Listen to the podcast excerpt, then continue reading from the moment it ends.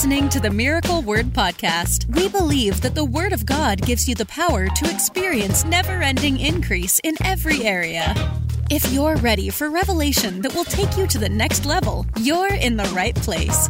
Here's your host, evangelist, author, and founder of Miracle Word University, Ted Shuttlesworth Jr. I got a word for you today that God dropped into my spirit. And, um, you know, fasting and prayer, such a powerful tool.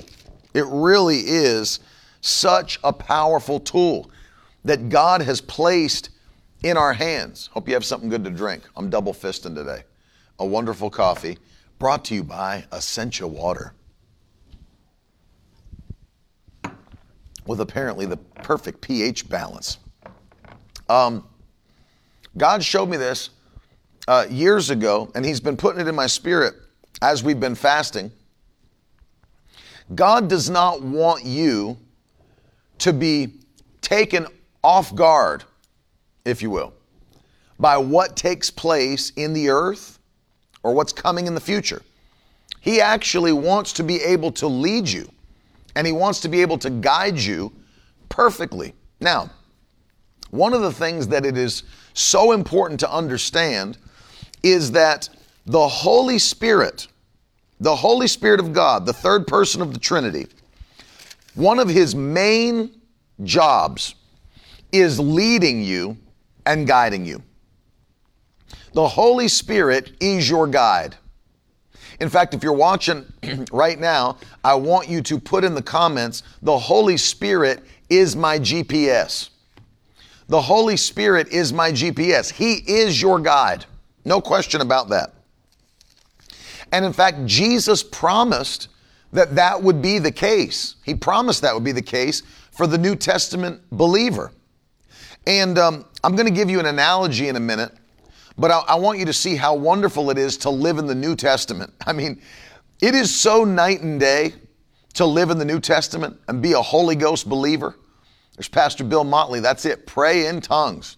That's I'm telling you, the Holy Ghost is an advantage. Uh, Matthew, or excuse me, John 16. You're putting it in the comments. The Holy Spirit is my GPS, and He is. He is. And Jesus is the one who promised this. Jesus said it to His disciples, but I want you to see this. John 16 and verse 13. John 16 and verse 13. Listen to this when the Spirit of truth comes. Now, Jesus was talking like this before the day of Pentecost. So the Holy Spirit had not been sent from heaven yet. Just so that you know when we're reading this, we're not looking into some future time like, I can't wait till the Holy Spirit comes. He came, He's already been sent. And so Jesus, in this context, was talking before his crucifixion, before his burial, resurrection, ascension, and the day of Pentecost. So he said, when the Spirit of truth comes, he will guide you into all truth. For he will not speak on his own authority, but whatever he hears, he will speak. And he will declare to you, thank you, Jesus, the things that are to come.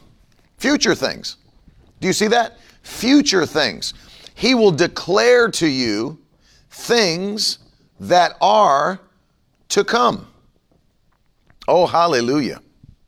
Hallelujah. I love that in one verse, we can encapsulate this purpose of the Holy Spirit and see the strength of it.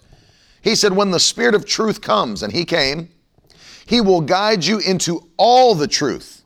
For he will not speak on his own authority, glory to God, but whatever he hears, he'll speak, and he'll declare to you the things that are to come. And so the Holy Spirit is your GPS. He is your GPS. He leads you, He guides you. The reason that I said how wonderful it is that we live in the New Testament is because, as I've explained before on the broadcast, in the Old Testament, they could not be filled with the Holy Spirit. The Holy Spirit would come upon people and he would lift off of people, come upon them temporarily, lift off of them. And Jesus explained why. He said, You can't put new wine into old wine skins. You can't do that lest they burst. So, a body in the Old Testament that was not saved, or for better a better explanation, a spirit that was not regenerated by God, there were no new creatures in Christ Jesus in the Old Testament. Jesus hadn't come. And so their spirits were not ready to contain the Holy Spirit. And Jesus said that. He said, I can't put new wine into old wine skins, they'll burst. They weren't ready for the Holy Ghost. There, they would have burst if they would have received the baptism of the Holy Ghost in the Old Testament. Couldn't have it. But then, see, through the blood of Jesus, we've been made new. Paul explains in 2 Corinthians 5 that if any man or woman be in Christ, they're a new creature. Old things are passed away, and behold, all things have become new. Glory to God. All things have become new. And so now that you're new, you're a candidate for the baptism of the Holy Ghost. You can now be filled with the Holy Ghost because you're a new creature. And so, what an amazing thing to be a New Testament believer because you've got an advantage that other people did not have in the Old Testament. You know, what's amazing is like, um,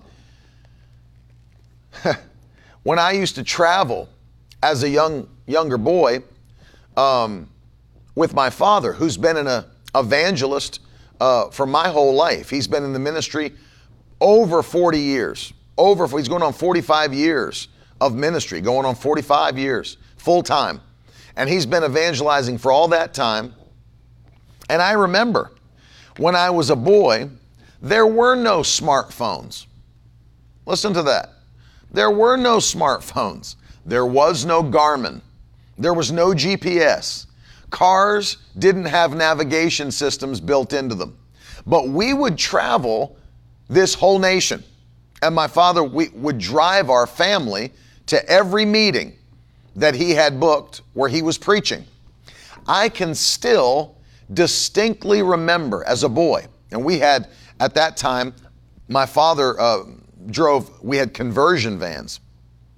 How many remember the conversion van? Throw it up in the comments if you have a hand. You remember conversion vans? I mean, we had the whole thing decked out, man. We had the TV in the in the back, the little mini TV with the VCR up above. You know, we'd sit back in those captain's chairs in the middle. You know, there was a couch in the back. And we, my sister and I, we'd be in the, the conversion van. There's that little TV, got a VCR, and we'd have like movies. Actually, I had Carmen. I had Carmen videotapes. I'd, I'd watch like Addicted to Jesus by Carmen, The Standard. We'd go through all the uh, all the Carmen VCR, and then we had all the Disney movies that we'd watch. And so uh, we pop those uh, VHS tapes in, and we'd watch them on the trips. My dad would play Brother Hagin on tape. He'd he'd play Brother Allen, Brother Schambach on tape, and I can remember as we would travel that if people remember the conversion van, and uh, as we would travel, I can remember that my dad would pull off to the side of the road, or maybe we were gassing up or maybe we were, you know, getting something to eat. And I can remember he would pull out the big, huge Rand McNally map. And, you know, every page you turn had states. You know, if we were in West Virginia, if we were in, you know, Ohio, if we were in Pennsylvania, and you look at that big state map, and it would show not just the interstates, it would show all the side roads. It would show all the small little state roads on the on the Rand McNally map. And my dad would pull it out and he'd put it I can still remember, he'd put it on the steering wheel. And he'd have that thing open on the steering wheel and then he would he would pull out his highlighter sometimes because you know some of the places that we'd preach you know a lot of them be in, in more rural uh, places some of them out in the country and so you can't just get off the interstate and go and you know it's the first exit off the interstate and you're at the church some of them, you know, you had to hit side roads, back roads, that kind of a thing. And so he'd look at our route on the big paper Rand McNally map, and he'd put, he'd highlight with that highlighter, all right, we're coming up this interstate. and then we'll get off here. Then we'll jump on this side road. There's a little state road here that'll cut across. Then we got to cut up this side road here, and, and there it'll be. And, and then it'll just led us to our hotel or to the church or wherever we were going. So remember this. He would pull the map out. He would have to manually take that Rand McNally map out, open it to the right page, and seek his route. Hear me now. He would have to seek his route. He'd have to look at it, figure it out, highlight it, study it. You see that? That's like Old Testament. If they needed a word from the Lord, they'd have to seek Him out, or they'd have to wait until the Holy Spirit came upon them, or they'd have to wait until a prophet came, and then a prophet would speak, and then they'd have to listen to what the prophet said, and then they'd have to, Old Testament style.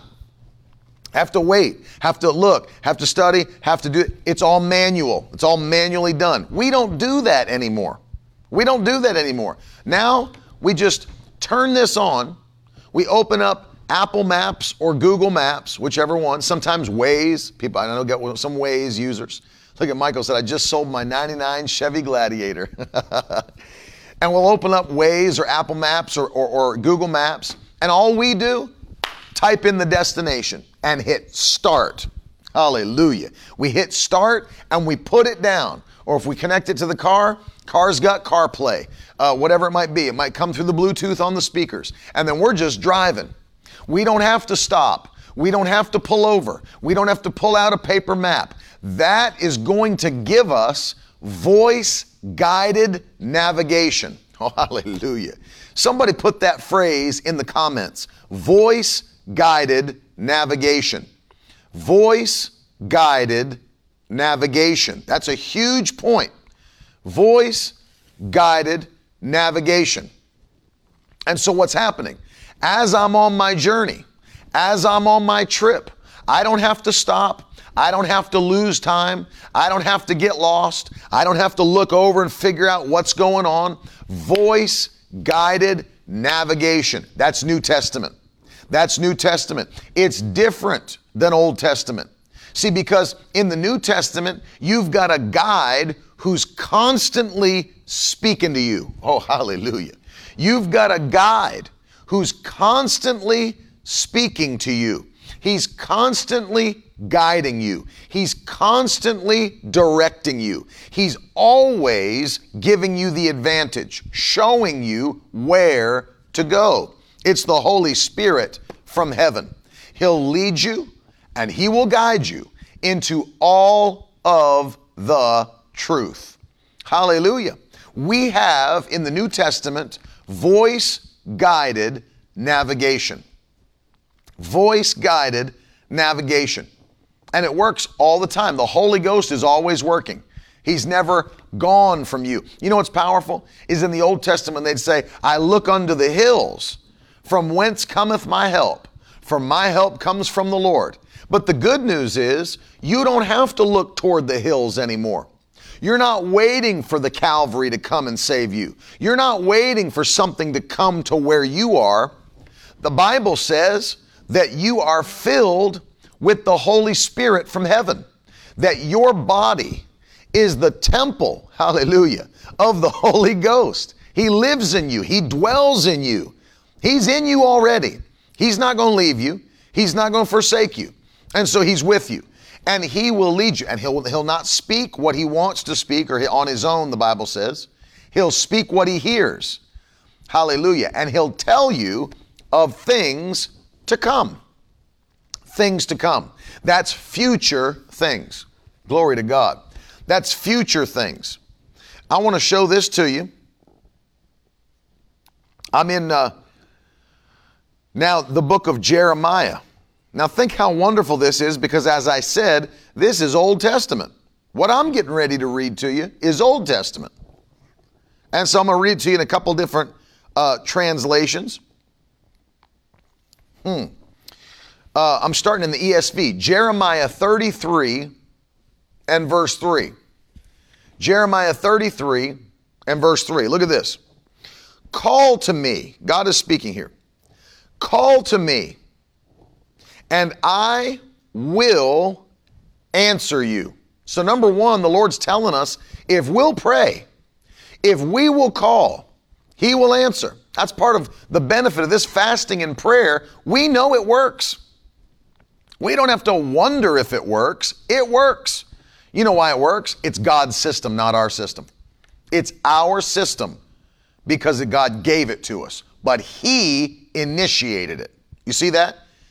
God created it and then set us in it. So now it becomes ours. But God's the one who curates the system. He said, Ask me, and I will, look, what? Answer you. Call to me, I'll answer you. Call to me, he didn't say, I'll stay silent. He'll never ignore you. God is not ignoring his people. Look, and I will tell you great and hidden things. Oh, hallelujah. That you have not known. There's the promise. You see that? And that's Old Testament, by the way, speaking to Jeremiah. Call to me, I'll answer you, and show you great and hidden things that you have not known. Now, listen to the New Living Translation. Ask me, and I will tell you remarkable secrets you do not know about things to come. Do you see that? Ask me, and I will tell you remarkable secrets you do not know about things to come. It's powerful. Let me give you one more translation, the New English translation. Call on me in prayer, and I will answer you. I will show you great and mysterious things that you still don't know about. Listen to this uh, translator's note here. This word that we said, uh, mysterious things, or, or in this translation, hidden things in the ESV, or uh, secrets in the New Living. That word uh, is normally used to describe cities or walls as fortified or inaccessible. Hmm. And all the lexicons agree, seeing it used here metaphorically of secret or mysterious things that Jeremiah could not know apart from the Lord's revelation. So, what is the Bible showing us here? That apart from God revealing it, there's no way to know it. Hear that. Apart from God revealing it, there's no way to know it. So that's that that puts you in a place where you can receive God revelation, the God kind because he's omniscient. He knows the end from the beginning. He's the Alpha and the Omega. He is the beginning and the end. He already knows what's going to come. He already knows. But did you see that? That word in the Hebrew is used in other passages in the context of cities being fortified or shut up. You can't see what's behind the walls. You don't, you don't know what's behind the city walls. It's been fortified, it's been closed off.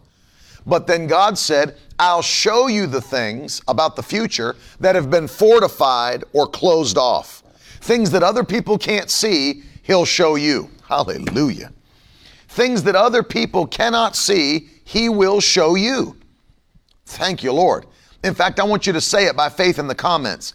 God is showing me hidden things. God is showing me hidden things. Put it in the comments because that's going to, really what we're confessing. I don't want, I'm never going to be taken off guard. Huh.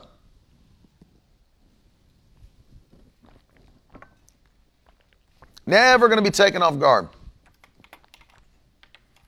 Recently, and, and, and listen, God will show you in multiple different ways. He may show you in a dream. He may speak to your spirit, whatever. He may have somebody give you a word. He may speak to you in an audible voice. I don't know. I don't know how God will speak to you, but God will show you the hidden things, and He is showing you hidden things. You know, recently I was in a meeting and we were in revival, and uh, I had a dream, and the revival kept on going. You know, we were in extended meetings, and I had a dream, not at the end, in the middle. In the middle. Had a dream that as the revival was going, legal issues hit. Had this dream. And I wasn't dreaming, and I don't often have dreams that are prophetic dreams. I'm not one of these people that every night I have a prophetic dream and then I log it in my prophetic dream journal. I don't often, I've had maybe four in my life. And so I dreamt that the revival went on, but then there was legal issues that came against the church and came against the, the preacher. Well, it didn't take a week, didn't take one week, and all hell broke loose. Didn't take one week. And I warned ahead of time about it. And I believe that you can warn ahead of time. God will show you so you can pray against that thing so that it will not destroy you, destroy your business, destroy your family, destroy your ministry. And so I had the dream, shared the dream, and I began to pray. And uh, it did happen. Less than a week, it started manifesting, and the attack came against the ministry. Legal, at a high level. But God made a way, and the ministry was not destroyed. Hallelujah. Well, I couldn't have known any of that was going to happen. I could not know any of that. Nobody knows the future. Certainly, no human being knows the future.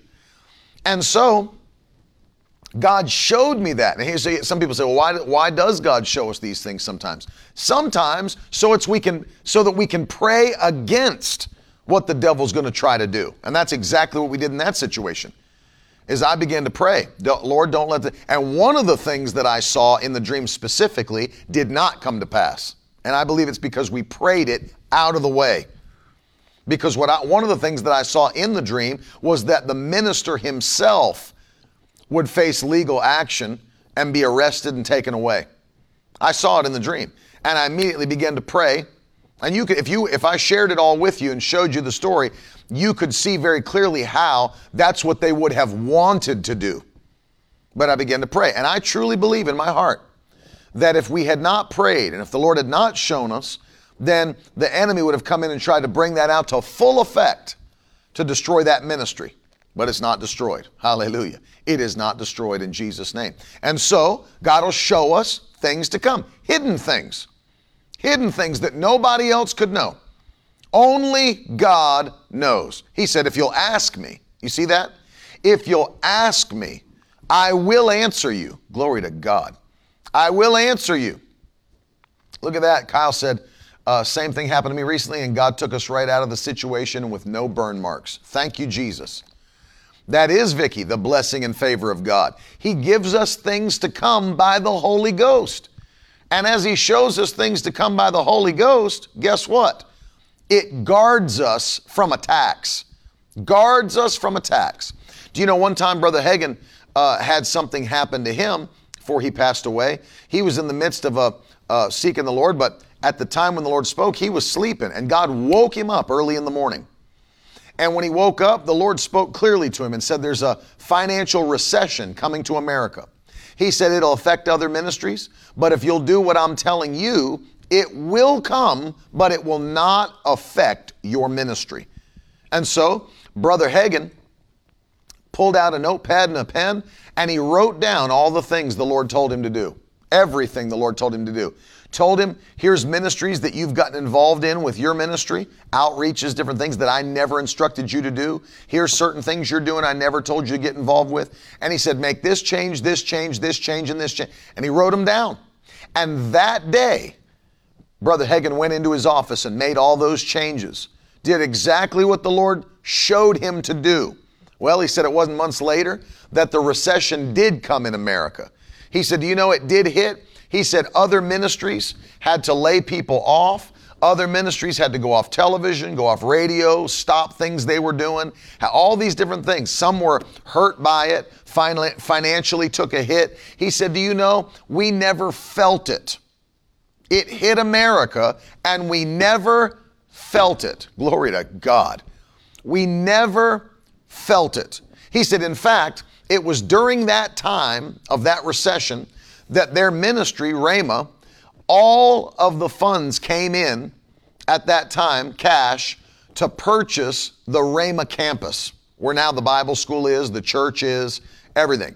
He said it was during that recession when God showed him what was to come, that when everybody else was in a mess, they were blessed. And God did it. And in a time where it looked like you had to pull back and recede, they pushed forward by what? The instruction of the Holy Ghost. He is your GPS. He'll show you secrets about the future. He'll show you secrets about the future. It's supernatural. We've got access to God who shows us secrets about the future. And he said that. If you'll just ask me. Do you know one of the things that um, really the Lord's been dealing with me? And of course, we talked yesterday about asking bigger and thinking bigger. Yesterday in the morning, we dealt with asking bigger and thinking bigger. In fact, I want you to write that in because we made that covenant yesterday. I will ask bigger, I will think bigger. And I want you to write it again because that's going to mark us in this year. I will ask bigger, I will think bigger. I will ask bigger, I will think bigger in Jesus' name. And so, because that is our story, the Lord started dealing with me from the book of James, chapter 4, and I believe it's verse 2, where the Lord spoke to them and said, He said, One of the reasons you don't have is because you don't ask. You, uh, of course, the King James say it this way You have not because you ask not. you have not because you ask not. We're going to think bigger. We're going to ask bigger. Stuff that used to be big is no longer going to be big to us. Things that were big to previous generations will not be big to us in Jesus' name. I'm going to ask bigger. I'm going to think bigger. James 4 2. You don't have because you don't ask. I said it yesterday, and it's kind of funny. We would laugh at this. But can you imagine getting mad at the table because you're sitting there and you didn't utter a word and nobody passed you the salt? Can you imagine getting mad about that? You never asked for it, you never mentioned it. You're just sitting there eating, talking, everybody else, and you're just, you suddenly you just blow up. I've been sitting here for 40 minutes and ain't nobody passed me the salt. You can't get mad. People just look at you like you're a nut job, like, uh, then just ask for it. We'll pass it to you. You don't have because you don't ask. And so I'm going to ask.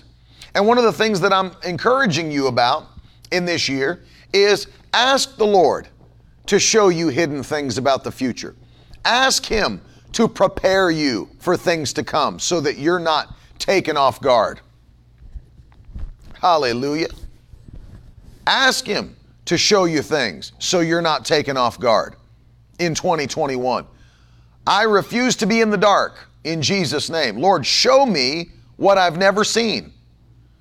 Show me what I've never seen. Show me what's to come. Give me secrets, hidden things about the future. And see, some people that read that verse in Jeremiah 33 might argue, well, yeah, God said that, but he was saying that to Jeremiah, who was a prophet. Yeah, but what made him a prophet? The Holy Spirit was with him. Now, that same prophetic anointing is in every believer. It doesn't mean every believer is a prophet or stands in the prophetic role. It means the same voice that spoke to Jeremiah is the same voice that lives in your body as a Holy Ghost filled believer. It's the Holy Ghost. He's the one who's the giver of the gifts of the Spirit, prophecy being one. You see that? And so don't say, well, I'm not a prophet. He can't show me things to come. Yes, he can. You're a believer. You're filled with the Holy Ghost. He can show you things to come. Hallelujah. Mm hmm. And look at this. We have the Holy Ghost operating in us. and the Lord promises it. John 14, 26. But the Helper, the Holy Spirit, whom the Father will send in my name, he will teach you all things and bring to your remembrance all that I have said to you. You see that? He'll teach you all things. Let me jump back again in this same chapter, John 14, to um, the 16th verse and the 17th verse. He, Jesus said, And I will ask the Father, which he's already done, and he will give you another helper, the Holy Ghost, to be with you forever. Verse 17, even the Spirit of truth, whom the world cannot receive, because it neither sees him nor knows him. Now, catch this. you know him, for he dwells with you and will be in you. I want you to write it in all capital letters, all capital letters in the comments. I know him. I know him. His sheep know his voice. He said, You know him. The world doesn't know him, nor can they receive him. They don't know him, they can't receive him. I know him. Glory to God. I know him. I know him. Thank you, Jesus. That's it. Lilia, Rachel, Regina, Vicky, Kyle, Alex, Stephanie, Tanika. I know him. I'm on a first name basis with the Holy Ghost. He knows me, I know him, he speaks to me. You see that? Hallelujah. I know him. That is the biggest benefit of being a New Testament believer that there is.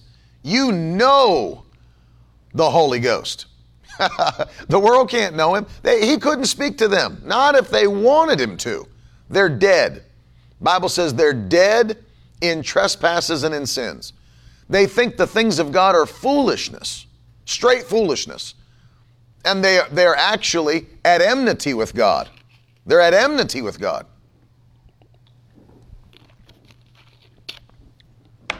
But not us. We know Him. Glory to God. We know Him. And so, here in John 14, one of my favorite passages about the Holy Ghost. The world cannot receive him, but you know him, for he dwells with you and will be in you. And he is in you. Hallelujah. Now, what does that mean? What does that mean to us? What does this access mean? Well, let us go to the book of Isaiah, chapter 55. And you turn there with me as well. Isaiah 55. I'll read you two verses. And um, I want you to catch this in your spirit. You know why it's so powerful to have divine access to the Holy Ghost? Because when you have divine access to the Holy Ghost, you always have solutions. oh, hallelujah. You always have solutions. If I've got the Holy Ghost, if He's speaking to me, I've always got solutions. There's never a problem that I don't have the best answer for. And the best answer brings me into victory. I always have the best answer and a solution. Why? Have access to the Holy Ghost. We're in Isaiah 55. And I'm going to read you two verses, verses 8 and 9. Listen to this. God's speaking now. For my thoughts are not your thoughts, neither are your ways my ways, declares the Lord. Verse 9 is important.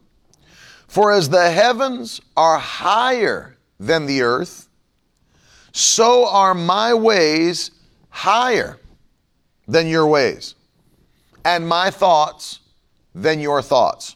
Glory to God. As the heavens are higher than the earth, so are my ways higher than your ways, and my thoughts than your thoughts. There's my friend, Pastor Jordan Work. I love you, buddy, up in Montana. God's ways are higher than our ways. His thoughts are much higher than our thoughts. You see that? So the moment we get access to Him,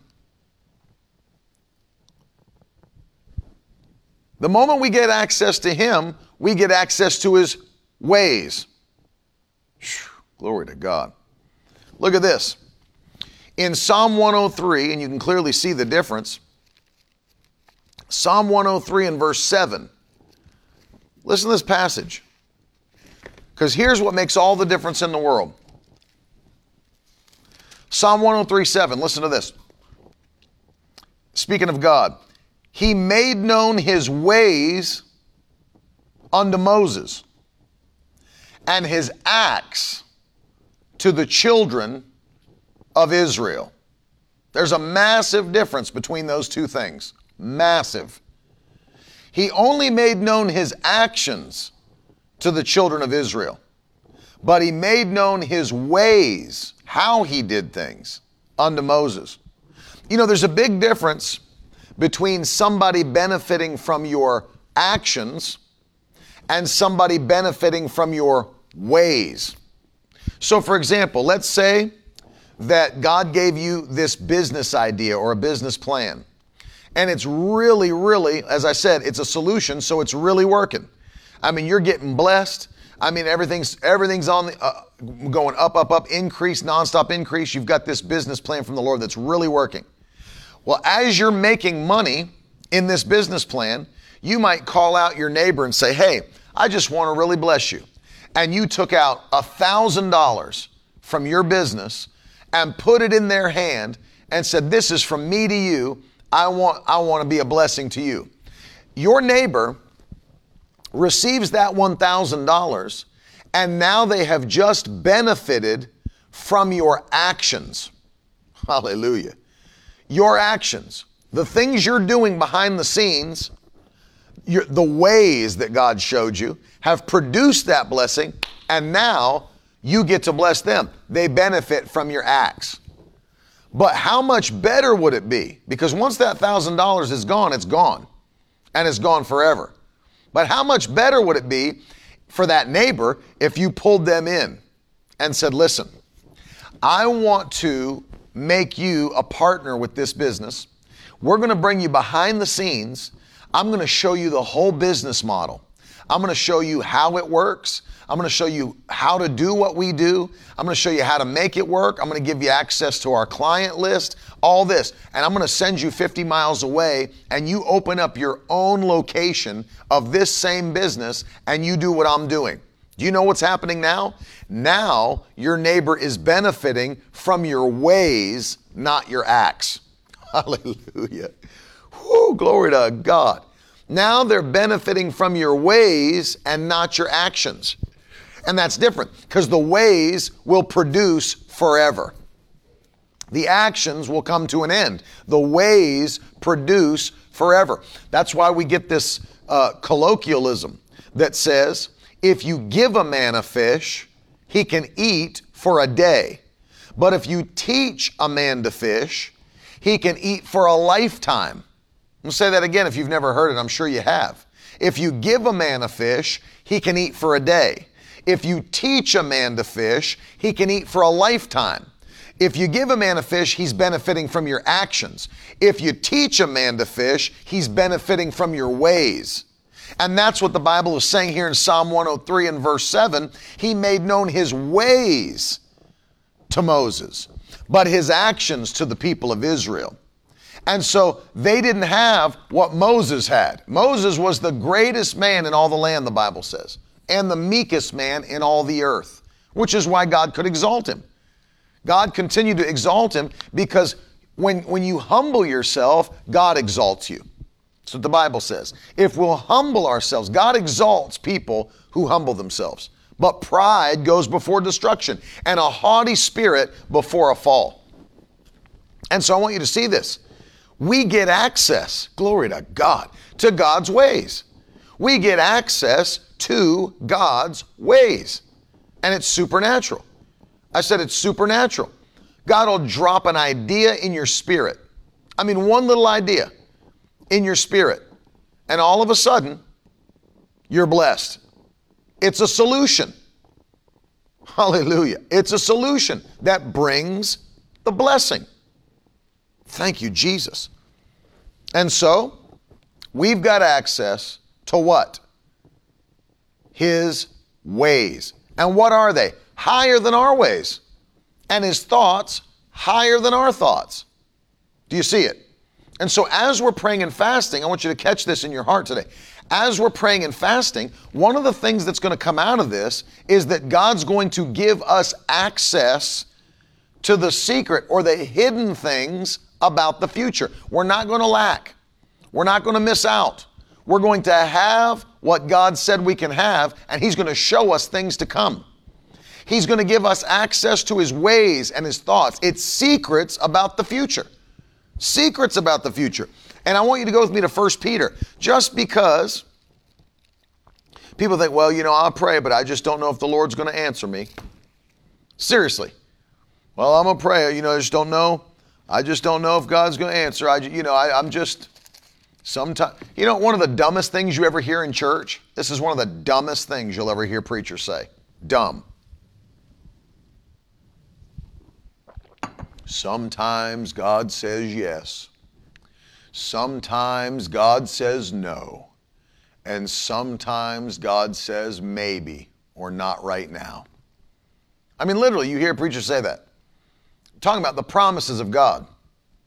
Sometimes God says yes. Sometimes God says no. Sometimes God says not right now or maybe. That's stupid. Bible doesn't teach that. The Bible doesn't teach that. It teaches that the promises of God are yes and amen. I'm going to show you something. The promises of God are yes and amen. Hallelujah. Now, I'm in 1 Peter, like I told you, I turned there. And I'm in the third chapter, but I want to read to you the 12th verse. For anybody that's wondering, is God listen? You know, you hear people get up. They say things about prayer, they, they say things about God. And I like I'm wondering, like, do you even do you even know God? Do you even know God? Well, I've been calling out to him, but I'm just telling you, brother. It seems like in the last two months, he's been so silent. God's been so silent. God's not silent. God's not silent. Remember this Christ, who is God, is the Word. There's no way to have a Word with silence. Do you realize the only time Christ was silent is when he had to ensure that the redemptive act would take place. He sat, he sat silent before his accusers. Number one, to fulfill prophecy. Number two, if he'd have said anything, he could have brought the whole thing down with the power of his word. And he couldn't do that. He had to go to the cross. He had to give his life. Had to. So he, like you see him in the garden, who you looking for? Jesus of Nazareth. I am. Boom. All the soldiers are knocked to the ground. They couldn't have taken him if he didn't want them to take him. He had power in his word. All he had to do was speak a word, and they couldn't even get off their butts. So, what did he do? I got to let this thing happen. I'm going to stay silent before my accusers. I'll stay silent before Pilate. I'll stay silent. I'll let them put me on the cross so that my people will not die eternally. It's the only time the word was silent. the only time. So that he could be wrongfully accused. Glory to God. But look at Peter. He's been so silent. Hallelujah. God's not silent, He's speaking. He's always speaking. He's always leading. He's always guiding. He's always directing. He's not going to be silent. Look, the Bible says in 1 Peter 3:12, "The eyes of the Lord are on the righteous." That's you. That's you. His ears are open to their prayer. But the face of the Lord is against those who do evil. Let me read that again. The eyes of the Lord are on the righteous. He's already watching over you, He's already watching you. And His ears are open to their prayer. He's already listening to your prayers. If you're righteous, oh man, Here's a, here's a thought that I'm going to teach you right now that will make you want to dance in your house, dance on your job, dance wherever you are. If you're on if you're in the car driving, don't dance on the gas pedal because the the officers do not understand that when they pull you over. So why were you breaking the why were you speeding? Well, you understand I got a word. Officer, I got a word and I begin to give God praise on the gas pedal.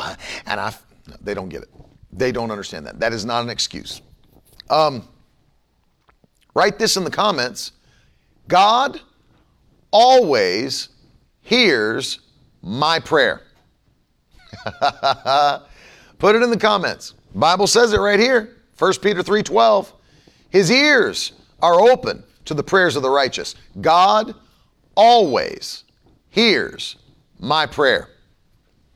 In case you ever had a doubt, in case you were ever wondering, in case any preacher ever preached differently to you. God always hears my prayer. Glory to God. That's it. I'm waiting for you. Put it in the comments. And I mean, put go if you would go to 1 Peter 3:12, take out a pen and write that in your Bible if you have to so that every time you go past there, you see it on the side in the margin. God always hears my prayers. Glory to God, He always hears my prayers. I feel that, man. Always hears my prayers.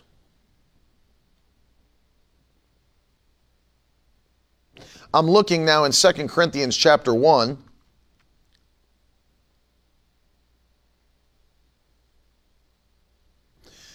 And I'm going to read to you 2 Corinthians 1 and verse starting in verse 19. Listen to this. Paul's talking here. For the Son of God, Jesus Christ, whom we proclaimed among you, Silvanus and Timothy and I, was not yes and no, yes and no, yes and no. That's what he's saying. It's not yes and no. But in him, it's always yes. Glory to God. It's not yes and no. It's not yes and no. It's not yes and no. Look what Paul said. In him, it's always yes. Verse 20. For all the promises of God find their yes in him. That is why it is through him that we utter our amen to God for his glory. Thank you. Thank you, Lord. It's not yes and no. It's not yes and no. It's not yes and no. In Him, it's always yes. The promises of God are yes and amen in Him. That's 2 Corinthians 1 19 and 20.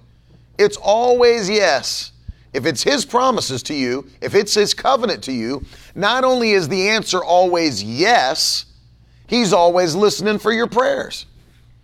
You know how powerful this is? If God said it's yours, if it's part of your covenant, you never have to ask and say, Lord, is it your will? If it's your will, if it's your will. You hear people pray this way Lord, if it be your will, if it be your will. It's His will. Lord, if it's your will to heal me. Don't pray that way. The promises of God are yes. Yes. Y E S. Yes. Hallelujah. In Him. In Him, who is the Word made flesh. And so if it's in this word and it's for you, it's a yes.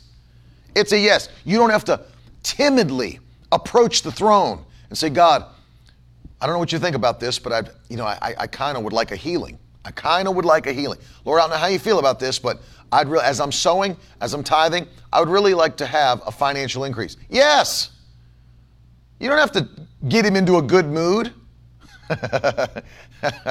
He's not your Uncle Harold. You don't have to get him into a good mood.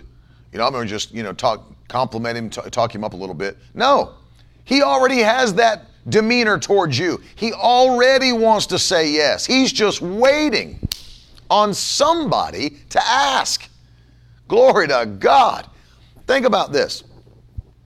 Now, does your mindset change when you hear this? Listen, listen.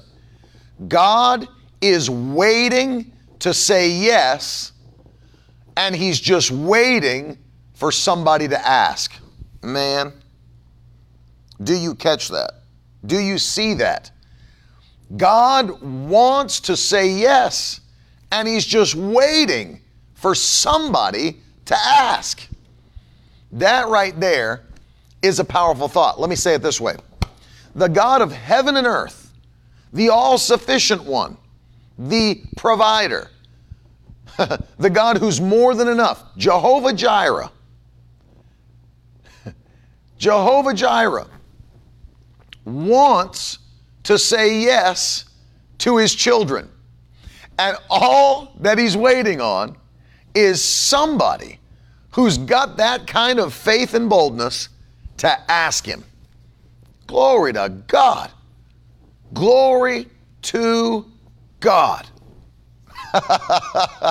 the all powerful God is ready to say yes. And he's just waiting on somebody to ask him. Now, now let me break this down before I pray. So now can you see? Now can you see the plot of the devil so that what he works to do is to get people to feel as though they're out of position to ask God. They feel intimidated, they feel ashamed, they feel uh, unworthy to petition God for what they're believing for. They don't, oh, I, I could never ask God for that. I mean, or they, they, they're trying to build up the faith to do it, and the devil, who do you think you are to ask God for something like that? Oh, uh, you must really think you're somebody. And the devil tries to make people feel ashamed, unworthy, intimidated, out of place to petition God. And you know what that you know what happens? The ultimate result of that? People won't ask. Do you know that in in, in um, do you know that even in, in the natural, just even in the in the normal world in society, most people don't like conflict of any kind. Do you know most people don't like conflict of any kind? They don't like that kind of negative interaction. And when I say conflict, I don't mean fights or, or anything like that. I mean any kind of negative interaction. So, for example, it's been proven that even if people don't like what's going on, you know, even if it's temporary, they won't petition something for a change. They'll just kind of like, well, it'll be over soon. For example, let's say, um, let's say you were on a flight or you were doing, you were somewhere, and somebody was doing something that really irritated you, really irritated you. Most people will not turn to that person and say, "Could you please stop doing that?" They, they wouldn't do that because they don't like the negative interaction. And the person doing it may not even know what they're doing is uh, irritating you or is annoying you. And if you ask them nicely, they would be they would be happy to stop doing it. They'd be happy to stop doing it. And they didn't even realize they were. But most people, I'm talking about the average person, doesn't like conflict of any kind. Doesn't they say, well, you know, this flight will be over soon. I'll be out of this elevator soon. I'll be off this way. Whatever it might be. Somebody might be kneeing your back and not realize you could feel it. You turn and say, hey, would you mind please uh, stop kicking my chair or stop putting your knee in my back? I can feel it the whole time. Most people like, oh, this person behind me. Oh, and you know what they'll do? They'll text everybody else about it. Oh, this guy behind me keeps kicking my chair. Oh, for this flight to be over. Oh, emoji. Oh, emoji. Oh, emoji. They'll text somebody else that's a friend about it, say, I wish he would quit kicking my chair. You know, all these other things. Instead of just turning around and say, hey, would you stop kicking my chair, please? And, oh, I'm sorry. I didn't even realize you, I didn't realize I was doing that. I didn't realize I was bumping your chair. I'm sorry about that. Whatever. Most people, and all it would take would be one ask. One ask, and it's done. You have not because you ask not. You have not because you ask not. There are things that would be available to you if you would just ask for it. Literally. Do you know? Most people have never even asked for a raise on their job. They're like waiting for a boss to give them a raise. I believe the boss this year is going to tell me I'm going to get a raise. Why don't you walk into his office and ask for one? Or say, you know what, boss, I've been loyal to this company. I've been loyal to, to this job, and, and I work hard, and I'm on time, and I'm, uh, you know, I don't come in drunk. I don't call out and not show up.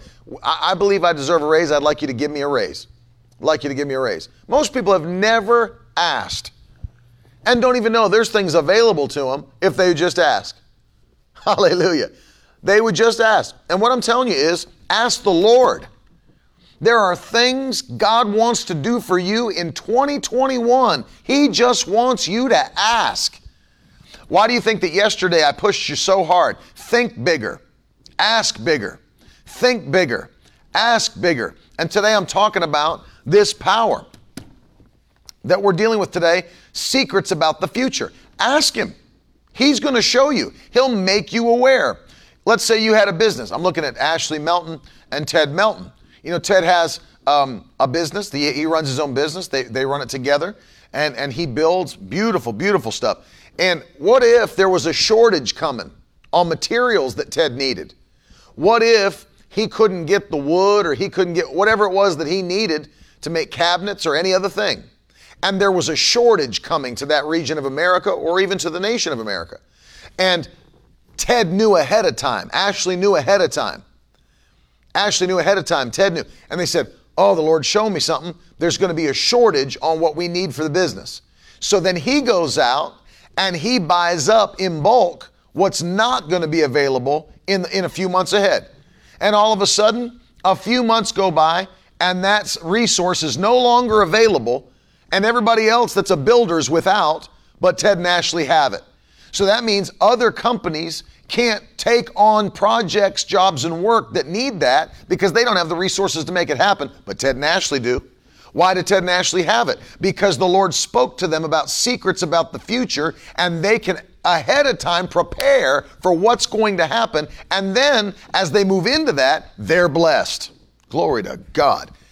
And that's going to be the story for you in 2021. I believe God's going to speak to you ahead of time so that you can have secrets about the future. And then what's going to happen? You will be blessed when everybody else is in a mess. You will be blessed when everybody else is in a mess. Listen to this. I'll give you one more before we pray. Deuteronomy 29 29. I'll give you time to turn there or navigate there on your phone or computer. Deuteronomy 29 29. Listen. The secret things belong to the Lord our God, but the things that are revealed belong to us and our children forever, that we may do all the words of this law. So notice, anything secret, anything secret belongs to the Lord. Anything that's secret doesn't belong to the devil, belongs to the Lord.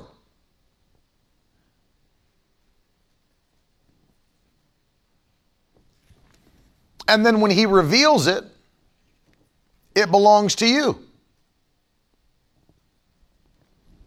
Put that in. Secrets belong to God. I'll show you what it does too.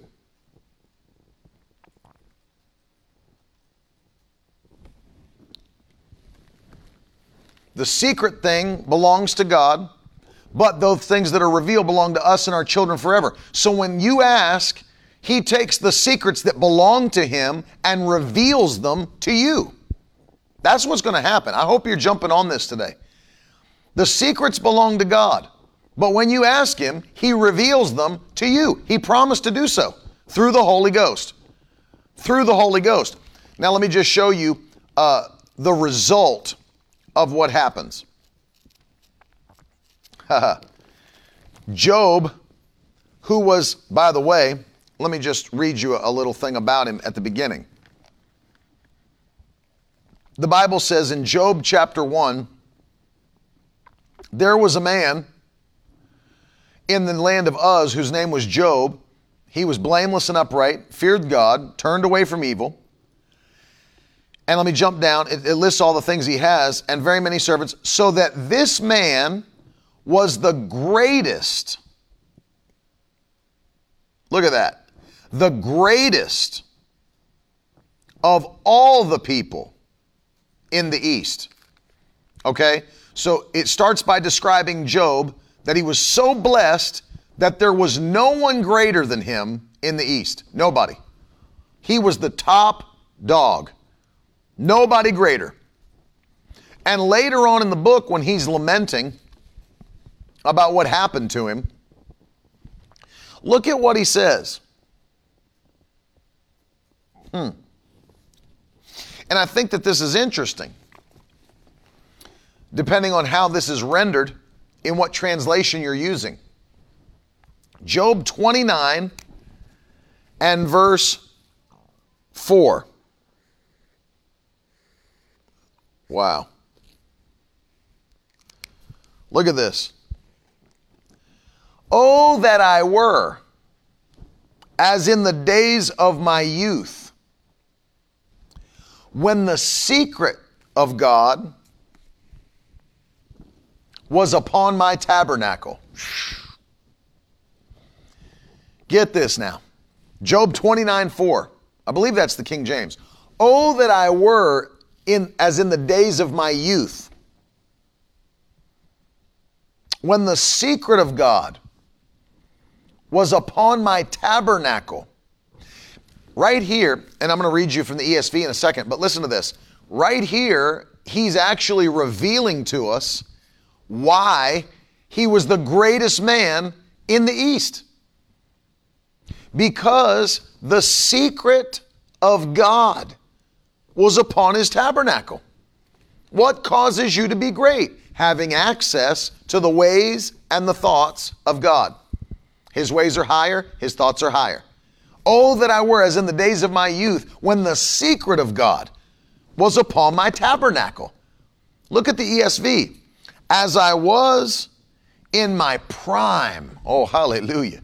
What caused him? Now, see, he's saying this at a time when he's going through an attack, and he's really, he thinks he was in his prime, but he hasn't even hit his prime yet. Because when you get to the end of the book of Job, you know what happens, don't you? God gives him a double portion. Man, I could teach something about the book of Job. Maybe I'll do it another time. But God gives him a double portion. He doesn't even truly hit his prime until the double portion comes. He thought he was, but he says this as I was in my prime. The, the literal translation in the Hebrew here, in my autumn days. That's the harvest days. In my autumn days, when the look how it look how it's rendered here the secrets of god upon my tabernacle look how it says the esv when the friendship of god was upon my tent. The friendship so the friendship of god. Can i say something to you?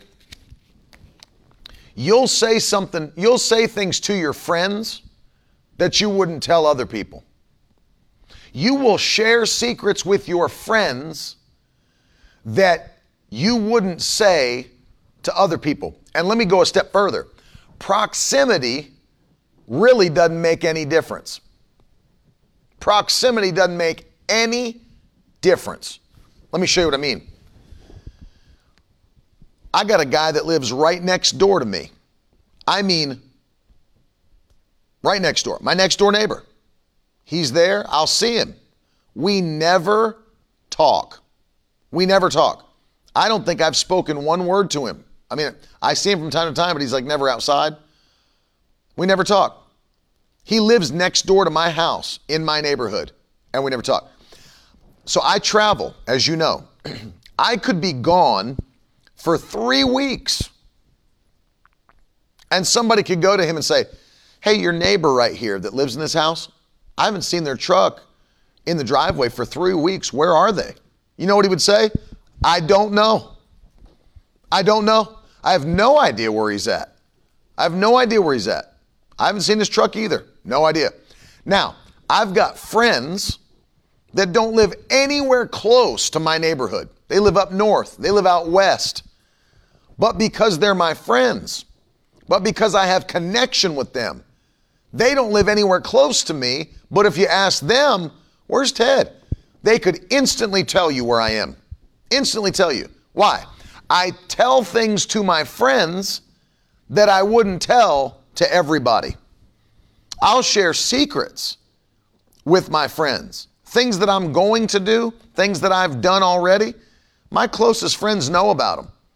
Other people that are not in that kind of relationship with me don't know. And look what Job's saying. When the friendship of God was upon my tabernacle, I want you to put it in the comments. Last thing before we pray God shares his secrets with his friends.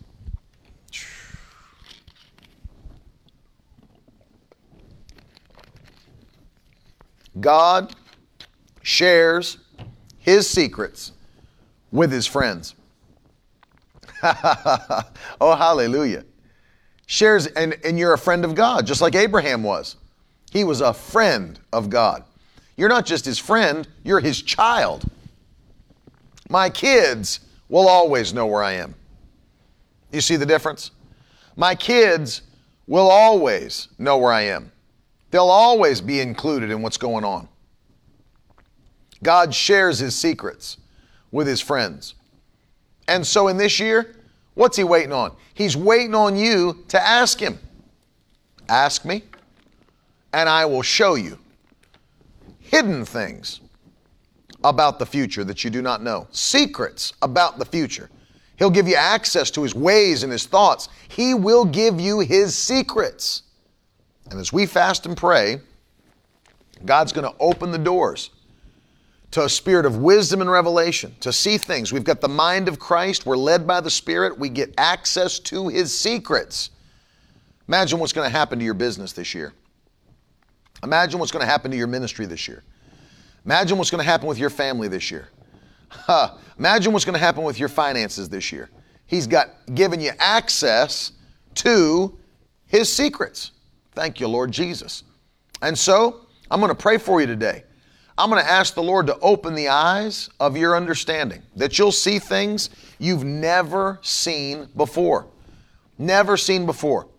That supernaturally, God would give you divine secrets beginning this month as we fast and pray. This month. And that those secrets would bring an expansion in every area of your life by the power of God as they did for Job, as they did for Moses, as they did for Jesus, as they did for Paul, they will do for you in Jesus' name. Father, I'm praying now for every person that's watching or listening. I pray in this year, not only this year, in this month, as we fast, as we pray, open up your secrets to your people. Open up your secrets to your people in the mighty name of Jesus Christ. Let them see what they've never seen. Give them the boldness to ask what they've never asked in the mighty name of Jesus Christ. I pray that by the power of your spirit that you would give them a new boldness to approach the throne of grace. And then now let every distraction be removed and let us hear your word. Let us hear your guidance. Let us get those voice guided commands and navigations from the Holy Ghost and we thank you that your word declares that you lead us in the way we should go. We receive secrets from heaven this year, this month, during this fast, in Jesus' name. And because of it, we'll be abundantly blessed. We're going to run in 2021 by the power of the Holy Ghost. We thank you. We give you all praise. And if you believe that, somebody throw some emoji hands up in the comments section. Give God some glory and give Him some praise in Jesus' mighty name. Hallelujah. We shall be led by the Spirit in 2021 in Jesus' wonderful name. Whew. I feel the anointing today, man. I can't wait for tonight. I'm ready for 9 p.m. I'm ready for Breakthrough Session Service 2, and I hope you're going to join me tonight. 9 o'clock p.m. is going to be powerful. You're not going to want to miss this, man. You're not going to want to miss this. God has something for us as we fast and pray. So tonight at 9 o'clock, we're jumping right back on all platforms, and you're going to want to be a part of what God's doing. It's powerful. We're going to give you an opportunity to sow a seed because it's important.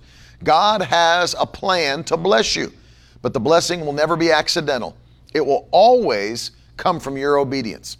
There's people watching me right now that the Lord is speaking to you to partner with this ministry. You know, this ministry has set a, a standard to, to be a blessing. We're going to be a blessing in every aspect. We're blessing children, we're feeding the hungry around the world. Now, not only that, we're blessing other ministries, but now we're going to bless the people of the world by preaching the gospel on television around the world. I want you to get in on that blessing. I want you to get in on that harvest of souls that's about to come in. We start Thursday preaching the gospel all over. And I want you to participate. The Lord's speaking to people to partner. The Lord's speaking to people to sow largely. The information's on the screen. You can sow your seed by putting hashtag donate in the comments on Facebook or Periscope, Twitter. You can go to miracleword.com. That's the easiest way to sow a seed. Miracleword.com. And you can sow a seed that way. All the ways to give are right there on the website. Click the give page. There's PayPal, Cash App, Venmo. There's people that might be wanting to do large wire transfers. We're going to have that information available for you this week on the website. It'll be on the give page. There's people that prefer to do it that way. That's fine. Others prefer to get credit card points for their giving. I know I do. Get them. You can use the website, miracleword.com. If you'd like to mail a check, our address is at the bottom of every page of the website. And you can find it there. P.O. Box 65116, Virginia Beach, Virginia 23467. And whatever you do, do it today by faith. The Lord's speaking to people. He told me last night, and I know it's the case. God is speaking to people to sow largely. Now's the time. Here's what we're going to do. For every person that is sowing this month at a partnership level of $85 or more, we're going to send you Miss Gloria Copeland's book, God's Will is Prosperity. Uh, this is such a powerful book, man. This is the book that opened the eyes of Bishop David Oyedepo. Let him see that he could never be poor. We're going to send this to you. All you've got to do is go to miracleword.com forward slash offer and there fill out the form so we know where you gave and how we can send the book to you, what your address is. We may not have it, but we need to know that you requested it for us to send it to you and it'll be a blessing to you. As well as that if you're sowing at the level of $1,000 or more, along with that, we're sending you the Genuine Leather Life Application Study Bible. This thing is awesome. I love it, love the notes, I love the study uh, uh, resources that are built in, and I'm using it a lot now, even on my iPad and phone. It's going to be yours as well. Um, and that, that, that'll be our way of saying thank you for standing with us. I believe God's going to speak to people to sow largely at a $5,000 level, a $10,000 level, a $20,000 level. I believe this is the year that people are going to step up into their increase. It comes that way through your faithfulness. And so I want to say thanks to everybody standing with us. Uh, in partnership, those that are sowing one time seeds, we love you. We appreciate you very much. Um, don't forget, tonight, 9 o'clock, breakthrough sessions. And then, of course, all week, we're adding uh, also Saturday morning while we're on the fast at 10:30 a.m. So don't miss it. Monday through Saturday in the morning, and then uh, Monday through Friday at night, 9 p.m. New York City time. It's been powerful. Last night was awesome. I'm so pumped for tonight. I'm ready to roll. Don't forget the brand new book is available A Complete Guide to Biblical Fasting. Complete Guide to Biblical Fasting. You can get it on our website, shop.miracleword.com, or Amazon. And if you'd like the ebook for your tablet or your phone or even laptop, you can go to Apple Books or Amazon Kindle, and you can get the Kindle edition as well. Do me a favor and leave a review. I really appreciate it. It helps us a ton. Helps us a ton. I'm so thankful it's day 11. God's moving. Things are taking place. We're getting prayers answered. Don't forget to track what God's doing. Write your goals out. What are you believing for?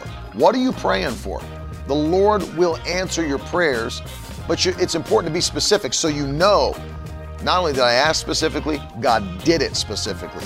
And that's your testimony. I love you guys, man. Thank you for hanging with me today. I'll see you again tonight, 9 o'clock. Be blessed. Have a good one. Now that's the stuff leaders should be made of.